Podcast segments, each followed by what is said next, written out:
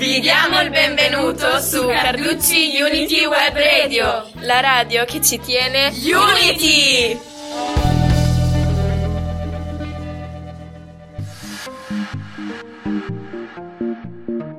Ciao a tutti, io sono Laura e oggi parleremo di atteggiamento.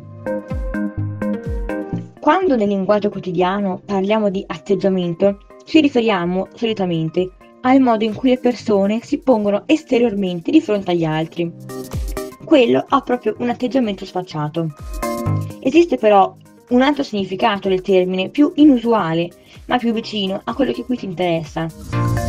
Immaginate ad esempio che un vostro insegnante promuova un'indagine in classe per conoscere il vostro atteggiamento nei confronti della pena di morte. Egli cercherebbe in realtà di comprendere la posizione interiore che assumete nei confronti di quel de- determinato problema. E questa posizione si rivelerebbe diversificata all'interno della classe. È infatti probabile che alcuni si dichiarerebbero favorevoli e altri contrari.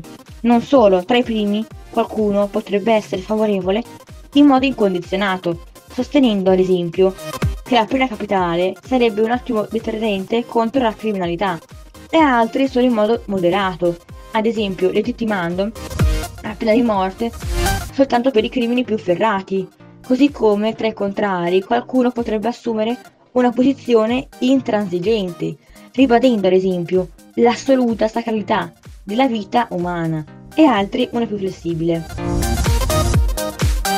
Le suggestioni provenienti da questo esempio possono aiutare a capire ciò che gli psicologi e i sociologi intendono con il termine di atteggiamento, ossia il diverso grado di favore o sfavore con cui un individuo si pone interiormente nei confronti di un determinato oggetto sociale, sia questo una persona, un gruppo, un'istituzione, un evento, il tema di un dibattito. E con questo concludo, ci vediamo alla prossima.